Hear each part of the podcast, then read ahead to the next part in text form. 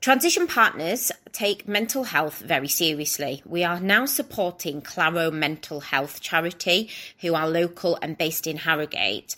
We are working closely with Richard Kenny, who is the IT director at TechBuyer.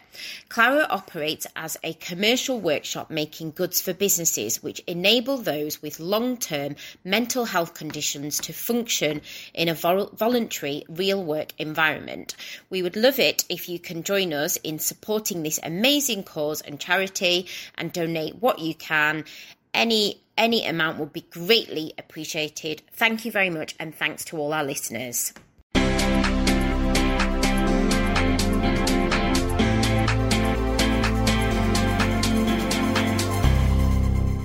Hi, this is the Let's Talk Leadership podcast. My name's Elly Greening. And my name's Sandra Patel Stewart. On this podcast, we will be interviewing some of the UK's greatest tech leaders. We'll be discussing war stories, battle scars, and their learnings from their journeys. Hopefully, you will pick up some great tips, learn from others' experiences, and have a good laugh along the way.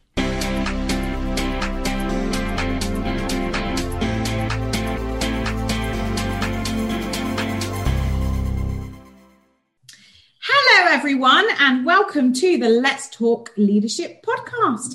So, it's a fantastic sunny day here in Leeds, and we're super excited to interview our next guest. So, we've got Dmitry Muzhikov on the podcast, who is the Chief Product Officer at Alteos. Dmitry is an experienced product leader working mainly within the fintech and insurtech space for well known startups such as Coya, Kreditech, and is currently working at Alteos, as mentioned where he's helping their investor AXA to further build on its reputation as one of the fastest and most innovative players among major insurance companies. Dmitry's expertise lie with building and growing new technology products, and he's also uh, and he also has multiple years leadership experience within this space to share with us today. So we cannot wait to hear all about your experience. Hello, Dimitri. Hi, hi. hi, Dmitry. Hi. Hi. How are you? You okay, Dmitry? Very good, very good. Thanks. How about you? Good. Yeah, and it looks nice and sunny in Berlin as well today. Yeah, it is. Still feels like end of summer. So it's... Oh, nice. It's not quite that. It's sunny today, but it's not not particularly warm. Um, so um, sounds nice. Um, fantastic. Well, it's great to have you on the show. Um, I always kick kick start the show with um, just setting the scene and a little bit context for the listeners and viewers. So it'd be great if we could start us off with telling us a bit more about you, your journey, how you got into tech, and um, more importantly, how you got to where you are today. Sure. Um, just to start with, I actually have a very weird habit. I always start my stories from the current to the past. So this time, you go the other way to us. this this time I'm gonna do traditional way. Oh, okay. probably in years of been so. Um, yeah, the, um, we can call it a tech journey. Let's put it like this. So it started uh, more or less uh, from the high school when I was in eighth grade. So mm-hmm. more or less the first time I saw the internet or got access to the internet, I was mm-hmm. like, okay, how is it built? And more or less all the time until i graduated from the school i was engaged in different like uh, website building html coding and just trying to figure out how it's done. Unfortunately there were not so many you know resources. There were some like basic books how it's done. And then you reach certain level. And then you don't know like okay which book i should buy now? Okay and then i bought like i remember like apache servers book. Okay is it useful now? Hmm no, probably not. So it was like really, really hard to progress back to base in time, and you just can only rely on like on trying certain things and so on. um, so that makes it like interest started a long time ago, like 20 years ago or so. Mm-hmm. And um, however, over time, by the end of the uh, by the end of the high school, I kind of really, really didn't see myself as purely in any engineering or informatics or this kind of studies for my for my bachelor and tutor and i thought okay so i like technologies but you know just to make technology work probably yeah, it should be business. So you need to understand the business to understand if you can apply certain technology. And i got a very general like international business degree in russia it was in st petersburg finished in uh, 2008 yeah 2008 then was a couple of like early uh, starting works mostly in bizdev area and uh, was around two years or so. And then at a certain point, I just realized that okay, I have I have still tech interest, and I kind of like technology. What I'm doing now, in no way lead me anywhere closer to tech because I'm shifting towards more like just traditional sort of business. And I thought, okay, what could be like the jump start? How can I push myself a little bit out of the of the circle that I am now? And I thought, okay, probably a good idea would be just to go and get certain maybe just try to get some degree in some other country and that's how I ended up in Singapore in uh, oh god when was that uh, I think it was 2010 or 11 and um, applied for the MBA improved my English skills a little bit passed all the tests and yeah basically spent two years studying studying in Singapore and Amazing. Uh,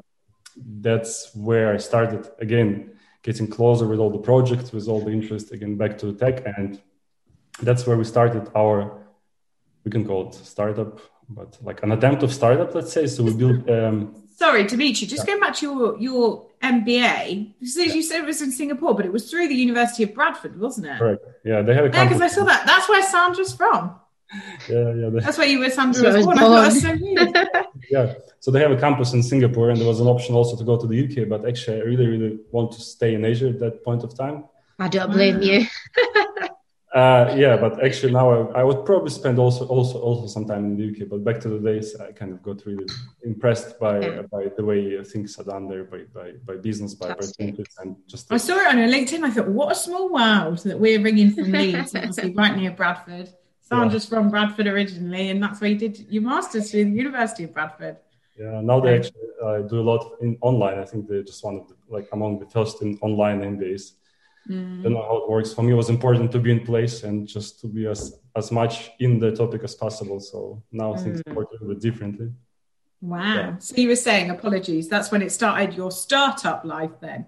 Yeah, the startup life. So uh, our idea, actually, my idea first, we wanted to build, uh, you know, like just a long time ago, young guys. Uh, so we're going all the restaurants and cafes, and they always had this, like mostly small cafes, some uh, stamp cards. When you put stamps, and then you collect ten, and then you get you know, free stuff in the subway or something like yeah. that. Yeah. So, okay, let's let's actually put it in the app. And uh, so we pulled things together. Found um, with a friend of mine, uh, outsourced more or less design development works. We put the first prototype, found the first partner, and we kind of build two sites. One site is the is a cust- uh, is a user facing site where, where just collect stamps and so on. But for the companies itself, the idea was to create certain CRM where they can see uh, which um, profile of the people using the services, and eventually create certain campaigns for them as special uh, special offers. Although back to the days there were no GDPR, so marketing is a bit more simple a little, a little bit more naive way. And yeah. so yeah, we kind of bootstrapped it uh, in the very beginning. Uh, and then we thought, okay, what do, we, what do we need to do now? Of course, we need to find investor. so, and uh, started uh, just blindly sending stuff and to people we know, to people we don't know, to certain like connections of connections and so on. And eventually talked to a couple of funds. There was uh, not much success uh, with one, uh, although with one fund is like like almost later stage, but also didn't really work out. But um, the way it turned out, actually, that I ended up starting working in one of the funds I talked with. So and uh, then I kind of more or less thought, right, okay, it doesn't work. We don't have any money to do it anymore. We can find investment fund, but these guys, uh, they have pretty cool idea and vision. So and they invited me, and that's how my VC career started. Mm-hmm. Like this, the um, fund was just about to start, so it was like nothing really. It just was an idea, and we kind of more or less talked to them as one of the first startups. So um, the focus of the fund was purely on fintech. That was like what made it special. So that's generally the entry to the fintech area. Yeah. And uh, so it started in Singapore, but then uh, eventually the main office was in Moscow. So um, moved from Singapore to Moscow. It's already was half a year after I finished all the studies, and um, yeah, worked there for two years in the fund. So um, with the fund, we quickly realized that actually there are not so many interesting opportunities in Russia, And back to the days, I'm pretty sure we were the first who used the word fintech even in the market. Oh wow! I mean, in the Russian market, obviously. and um, we quickly switched focus from the Russian, Russian market to, to US, UK, and uh, lately a little bit to Asia. So it started with building like network uh, of the like different companies who also invested in fintech. We had eventually a couple a couple of uh, uh made a couple of co-investments with a couple of UK funds, invested mm-hmm. in a few US uh, companies, and somehow focus always always late on the mostly digital and mobile banking. So that was the main area and mm-hmm. the expertise. Also, we published a lot of different research uh, and like nice, nicely designed and like looked like a fancy magazine that was actually mm-hmm. promoting the fund very well, and, and people were getting to know us, and that's more or less how um, the connections were, were, were built. My focus was mostly in uh, understanding the business, how it's built, what is it. Uh, what's the setup, what's the team, what's the idea, uh, and uh, everything but actual uh, financial due diligence, more or less on the on the yeah team technology setup. And at what point um, did you move to Germany? And then, because obviously you were involved in startups such as Coya and yeah, Credit. Yeah. It flows very, you know, like uh, kind of uh, same way more or less how I ended up in the VC. Okay. One of the companies we talked with back to the days was Kreditech from Germany. So we had a, mm-hmm. had a tour in, in, in, Germany where we talked with multiple uh, more or less famous fintechs back to the days. One was Lendico. I think you had the guy from Lendico with your Yes, we did. Yeah, Siddharth. We love Sid from Lendico. yeah, so uh, right. market is very small. People still same mm. people. Yeah and um, Kreditech one of was uh, also one of those companies, and um, uh, we didn't end up investing in them back to the days. But then we stayed in touch, and in, in roughly a few months, they said, "Okay, you know, we kind of uh, have one idea here, and it's it was like I'll tell a bit more later on, but it's mostly in, in the area of digital banking again, and knew that I've been engaged a lot on that stuff. So we talked once, twice, three times and eventually it ended up in me being yeah in Hamburg as the first place in Germany. Yeah. Um, that's how it started with German markets. So um, cool. Kreditech, I don't know how much you know, but it used to be uh, used to be a very famous uh, startup in Germany. It was the most funded fintech company back to the days. Wow. Uh, it went bankrupt, bankrupt last week, I think, but I mean, oh, gosh, it was in 2014. It was uh, really like a, a everyone knew about it here. And um, the core business of the company was in uh, consumer lending in different various products in uh, seven different countries, except Germany, of course. so the office was in Germany, but yeah, the, the core business was in, in, in different countries, Spain, uh, Mexico, yeah. Poland, Russia, and, and other countries.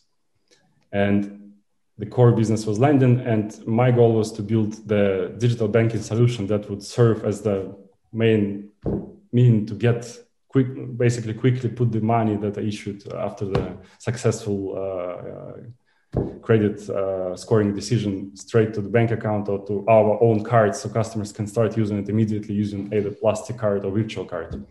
Yeah. So and we built like um, uh, company within the company because uh, the business was very different from the from the main business from the uh, regulatory point of view, and we tried to find a setup that would help us to issue the cards and accounts straight away to multiple countries. So we registered a separate entity. It was a lots of uh, playing back and forth whether we should go with our own license, whether we should acquire something, whether we should get this or that license. Eventually, we found a partner who helped us to set up the whole banking infrastructure and yeah, launched in uh, a couple of countries to start with.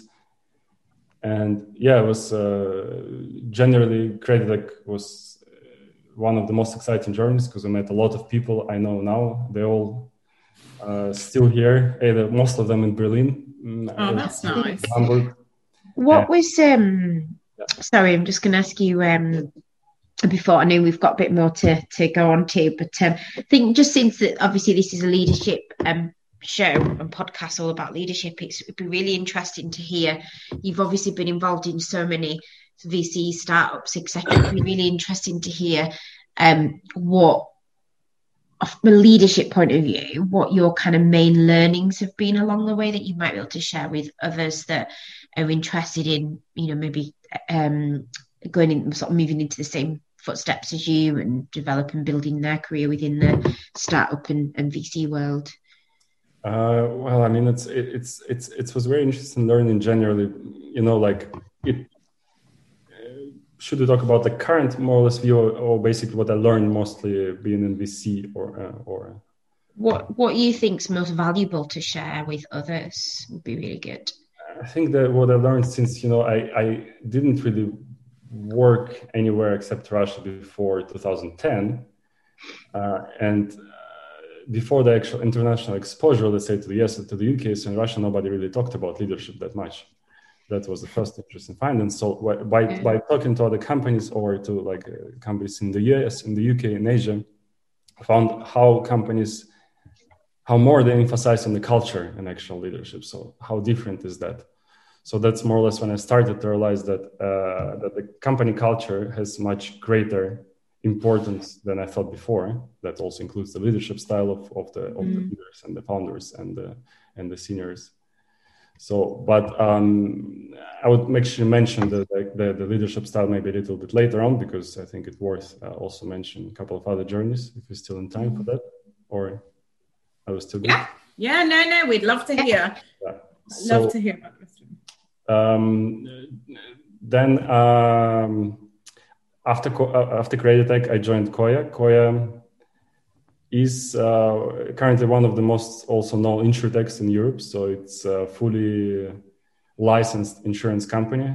I started there from basically day one, and uh, yeah, we started slightly building the team, just starting again. so there was no employees. There was just you, the founders. Yeah, uh, that's more or less all the, all the same because in Kreditech there was a lot of employees, but we started separate entity. My team was right. sitting yeah, separate, yeah. totally independent, everything. So it's it's somehow always worked with, okay, there is nothing, let's do something here. So and that's cool. Over the last three journeys, mm. and uh, same for Coya. And uh, I knew uh, founder of Coya from back to from Kreditech. He was uh, I think first employee in Kreditech.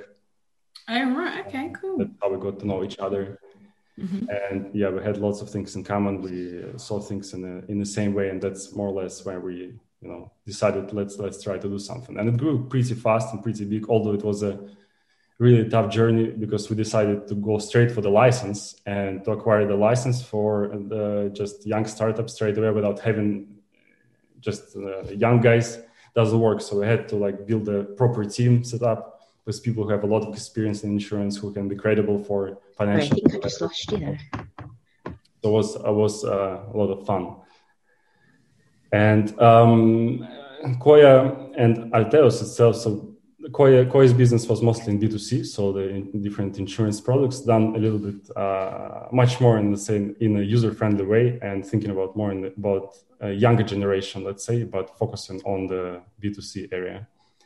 So uh, we built, uh, yeah, the team now it's around 80 people. I'm not there since already a long time, but uh, the company is doing well and still pretty well known. But it's a long Fantastic. way. Yeah, and that's awesome.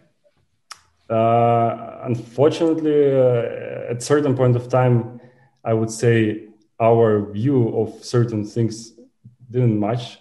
We can put it this way, and uh, that's more or less how I ended up in Alteos Mm-hmm. it was not overnight. Obviously, it was a long process in between, and uh, we were reached directly by AXA Germany. That was a surprise. And first, yeah. they found uh, CEO, our current CEO, who then found me, and then we found CTO. And at that point of time, there was just the idea: okay, uh, we're a big insurance company, everyone knows us. We want to do something in insurtech there was no specific idea that they wanted to um, to emphasize on. Basically, they trusted us to come up with list of ideas and then just together to choose one. Wow, that's really cool. So, like the whole creation, everything you've been involved in the whole process. Yeah, and I thought, how awesome is that? Basically, you just like have a full trust, you can just suggest and try certain things. So we came up with a list of twelve ideas. We really like some of them very, very like traditional insurance specific. Some of them were with certain very different consumer business, but having insurance as a certain element of that because there was no strict restriction. Let's do just insurance, insurance. So, yeah. And uh, we had a presentation with them uh, in, uh, in the head office in Cologne, in Köln. And we were basically, obviously, we had the idea we liked the most, and uh, we were going through ideas. Some ideas nobody really paid attention. Some ideas there were like a little bit of discussion. And by the time we reached the idea of, of um, having, uh, we call it um, insurance as a service or uh, insurance that helps to quickly onboard partners and sell insurance through partnerships, mm-hmm. we could see a real engagement and interest from the uh, from the participants, and there were like uh, pretty interesting people. There were a couple of board members of AXA Germany and uh, head of uh, different heads of different business lines, so they really knew what's uh, what goes well, what, what what's interesting in the market, and so on. And that's how the direction actually established. Um, yeah, what we do in Alteos is more or less we do B2B2C business where we sell insurance products through partner distribution. So that was our goal from day one. Uh, we never wanted to establish uh, like a really big brand, and we're still not doing this. So that's why there, maybe there is not so much information in terms of the news of PR because actually there is no interest for us to do PR. And um, the core asset, I would say, uh, you know, like when we started again, started three of us as always, mm-hmm. and uh, we thought, okay, now we had already, I had already a little bit of experience in insurance, and uh, basically I knew a little bit of the software that has to be first built to start selling, and we thought, okay, should we go for some software provider or should we build it ourselves? And there was a lot of plan back and forth, and like talking yeah. to US uh, huge US providers and by those talks, we actually realized that we can create a lot of dependency if you go with one of the big providers, and it can be very expensive, probably maybe not flexible enough. So we decided to build all the backend ourselves. So it's so-called the uh, core insurance system that manage everything that comes to insurance policy and uh, any user-related or policyholder-related relationships. Um, so the core asset of the company, basically the system itself. I'll talk a bit about the team later on now, and the competitive advantage is for us that basically we can start any new insurance product for any partner within one day versus sometimes half a year for the big insurance companies. The, one of the reasons we can do it is basically in the system we built because it's extremely flexible, extremely configurable, and it doesn't require any engineering work anymore. So the way it's built, it's just pure configuration that can be done by almost any business person with a little bit of training. And that makes us very fast. And that also help us to serve at the same time big companies but also very small companies. So we can have thousands and actually have a lot thousands of small companies client and each of them can sell i don't know one insurance a week. But then all together it creates a big portfolio and big big uh, big revenues. It's really so, yeah. it's quite similar. We've actually got a client in the uk called Convey Digital and they do a lot on insurance as a service mm-hmm. Yeah, well, we focused on in Germany now, and that's actually also, you know, very. Um, this journey is very different from the journeys I had before, because mm-hmm. all the companies before were VC-funded companies, and here we are more or less. Uh, we have one investor that is AXA, so it's not a VC game at all. That mm. brings very different KPIs and metrics on the, on the table. So, so how many of you are there now? Because you said you started with three. I think we're around forty-seven or forty 45 people now. Okay, cool, fantastic. Um, so, uh, just a bit about this KPI. So, for us, the most important part was just to build an efficient company. So, mm-hmm. uh, it's often in the VC world, and I saw it a lot when I was also in VC. There are lots of, I call it vanity metrics. And vanity metrics, okay, we have many markets now, we hired 300 people. That's our growth and then for us, actually, the important metric is to hire less people because otherwise there is no point just to like, we have to show that we can do certain processes that for example axa do but in a more efficient way that's yeah. the whole point of existence so Lucky and the right people yeah, so i think we're pretty much the size i don't think it can grow much further there is no even point in that if only we need more like manual work on the call center, but we don't really see it right now. Certain work that cannot be really automa- automated or cannot be outsourced. Yeah. But the core team size probably will stay like that. Uh, yeah, and about about the team, so I mentioned we're around 40, 45 people. Mm-hmm. We do some outsourcing work for certain stuff, uh, and um, we have a sale, our own sales team and sales resources. So we find partners ourselves. We're fully independent uh, from AXA when it comes to that. So AXA more or less acts as a reinsurer in the classical way when they uh, insure our risks and when they also well provide the money, obviously, and mm-hmm. give us certain credibility as well as the young company, as the big parent on the background. Mm-hmm. But we have full flexibility when it comes to the insurance solution, insurance products, and so on. Um, so uh, uh, just the last thing about it, I, I, would say it's we're pretty lucky also with the people there. It's like AXA people, very flexible and uh, unlike all the stereotypes about people have worked in a huge corporation, they think in a very modern way. They also know all the trends and obviously not know everything. So there we got pretty lucky. Yeah. Fantastic. Great interesting interesting journey very exciting great that you've like moved around so much in singapore wow like um absolutely amazing what um what would be really interesting to hear more about obviously you've managed and grown different sizes of businesses um, different teams sizes um, currently in the 40s what um, how would you say that your teams would describe your leadership style and how would you describe your leadership style?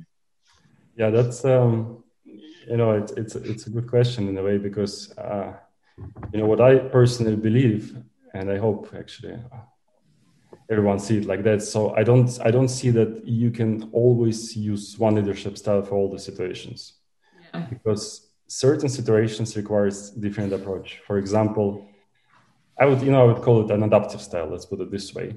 But it's mostly, I would call it a combination of certain, like more or less democratic approach, where I'm trying to move myself more now towards the coaching style, where I, like I give a lot of trust to people, and actually that's mm. uh, more or less like a meritocratic concept. However, I just have just certain situations requires to really jump in and be a little bit autocratic in certain decisions because there can yeah. be cases when there is a reputation, reputational risk on the company, and you have to solve, solve quick uh, things very quickly. And then sometimes yeah. you have to really say what, what people have to do.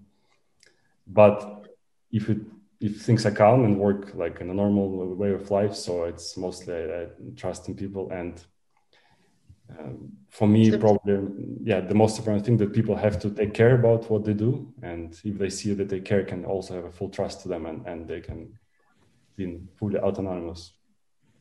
Yeah, it's nice, I think, from a leadership perspective as well, when you can get to that coaching style rather than autocratic, like you say.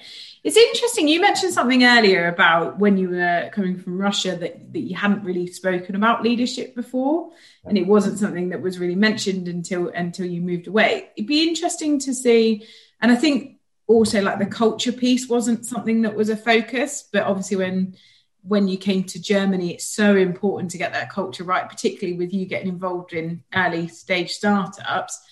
Can you talk to us about that and like how that's how your kind of ideas has changed around culture and what what what, what sort of culture and environment you're trying to create in the startups that you've been involved in?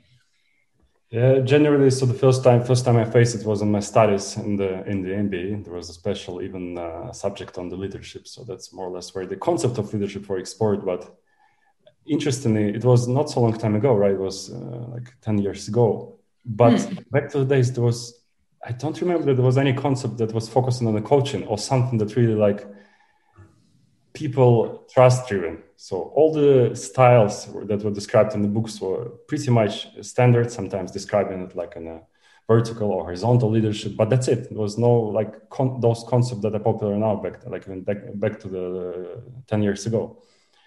And then more or less uh, when I already worked in Germany, so um, we had a lot of trainings first of all on the leadership trainings and like different. Yeah. That were diff- different coaches who come into us in a different format and so on. That's uh, more or less where, uh, well, when the more or less understanding came uh, to that you have to really trust people. You cannot if you say what they do, they do it, but then they will never show any motivation or they will never do extra step. And the outcome of that it's always negative because people might be if you're really autocratic and you just say people how to do yeah. they might be scared to say something they might be feeling uncomfortable when they're speaking and no one knows anything. That's the core thing basically. So you have people just to be able to solve certain situations collectively and by just being uh, like a straight autocratic leader mm. you rely on the one person that contradicts the whole idea of the of the of the teamwork or kills creation right so yeah. it doesn't it doesn't aspire that collaborative creative environment does it? Which is so important and so crucial in these startups. So building out these teams then you're always like one of the first in there. So attracting talent is a huge part of that. And we all know how competitive it is in the german market particularly in berlin. So can you tell us a little bit more about how you've attracted talent and built teams from scratch and any words of advice you've got for that basically with all possible means yeah. But uh, jokes aside so uh, i think the most important uh, thing and it also goes in line with generally how i see product management is that you have to give cert- person certain domain of responsibility that creates the, the, the ownership feeling yeah. So, so that makes Mm. people feel like okay that's my own let's say small business that's i i'm i'm the boss here and i can take all the decisions and i think that motivates people a lot especially in the product when there is like a lot of trust and responsibility and they have multiple uh, various tasks and also um, that's usually how I hire people. So we like we never hire a person whenever when we don't have that don't have an understanding that okay, there's a clearly a domain that person can manage. We can give a full ownership, and then the person can be fully responsible for that. Um, that's uh, more or less it. So and then also I believe that the atmosphere at work um, is very important. So we like to have fun. So when we uh, I think people like us when they come to interview. We have equal amount of hard work and fun at work, Yeah. at work, and it's very important. I'm what I'm not a big fan of. I'm not a big fan of talking about culture itself, although I fully believe it's important. But what I noticed, the more you talk about culture, the more you focus on that. Okay, let's set the culture in a company. The more it actually goes against it, and people don't believe it Mm. that was my experience so somehow the people are the culture aren't they yeah you can set let's say a set of like, 10 most important values for the company mm. but then what you have to do you have then to you need the right people, don't you? In the culture, it's it's about involving the people and having the right people and and taking them taking you and taking that journey with you. Um, I think, like you say, you 100% you can set the values, but the culture, I think, comes on. It's a journey with the people. Absolutely. But you can just really also the bring culture and people if they don't believe in that. So i think Yeah. the most important thing that we got lucky with is that when you hire people you can just more or less see already if there will be more or less the fit right? So mm-hmm. and that's the most important thing in hiring the, the cultural fit itself and and what drives people I'd um, be interested in learning more about, um, from a startup point of view, how do you how do you get the people through the door? How do you attract that talent through your door?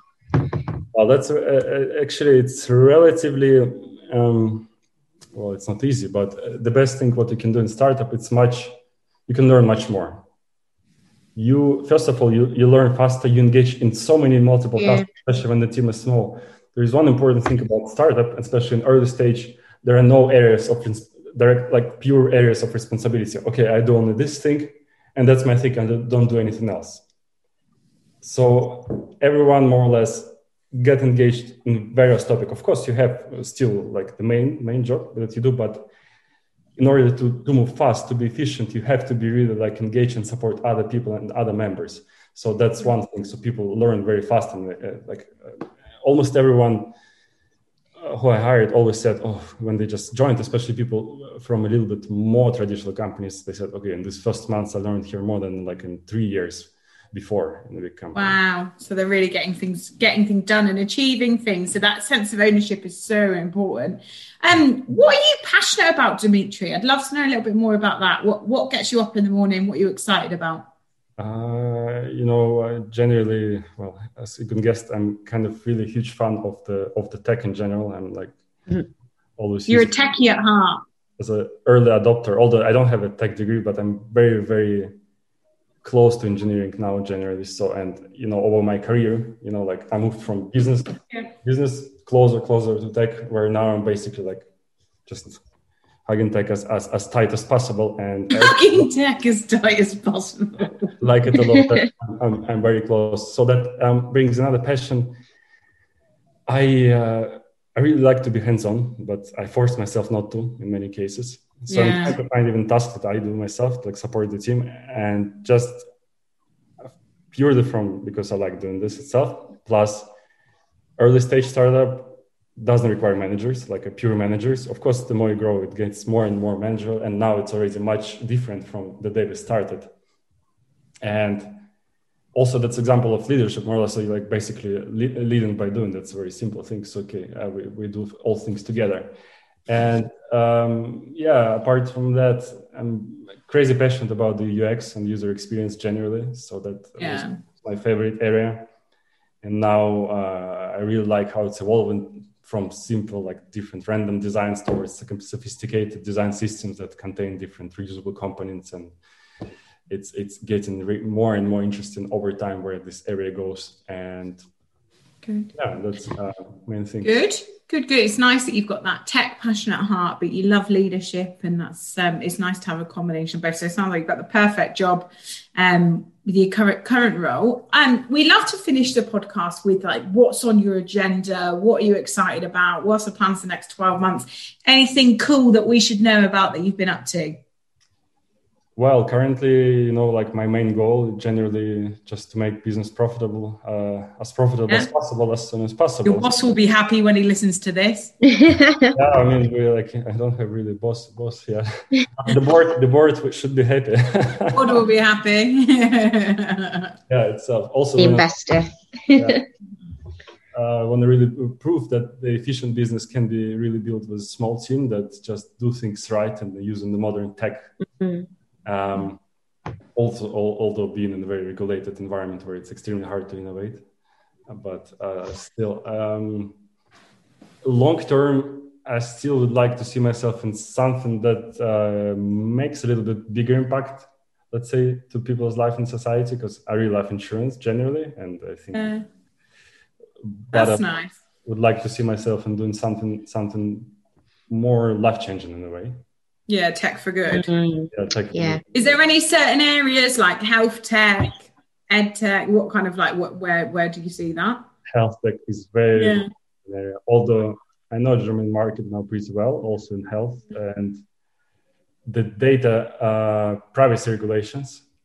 Of course, they bring a lot of value, most of the most actually positive things, but it makes certain things almost impossible to build certain meaningful in the area, just to build certain uh, uh, company that use data in the most efficient way because you just cannot access the data because there is this restriction, that regulation, and so on. Mm.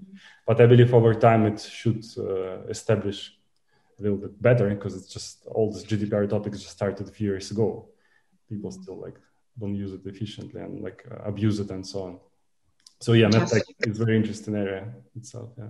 So wait, wait, watch this space. Dmitry is going to start and really interesting health tech. We're going to uh, keep our eyes peeled for that over the, in the future. Longer term, though, AXA, don't worry, you've not lost him yet. yeah, not, now, not now, not now, not yet. awesome. It's been great hearing your story, um, Dmitry, and getting to know you. If anyone's got any questions, are they all right to reach out on LinkedIn, Twitter? What's the best form of contact? Yeah, LinkedIn is good enough. Yeah. Awesome. I think um, you've given some great advice, particularly um, for anyone looking to scale up their business. So it's been a pleasure having you on the show. Thanks, Dmitry. Thank you. Thanks.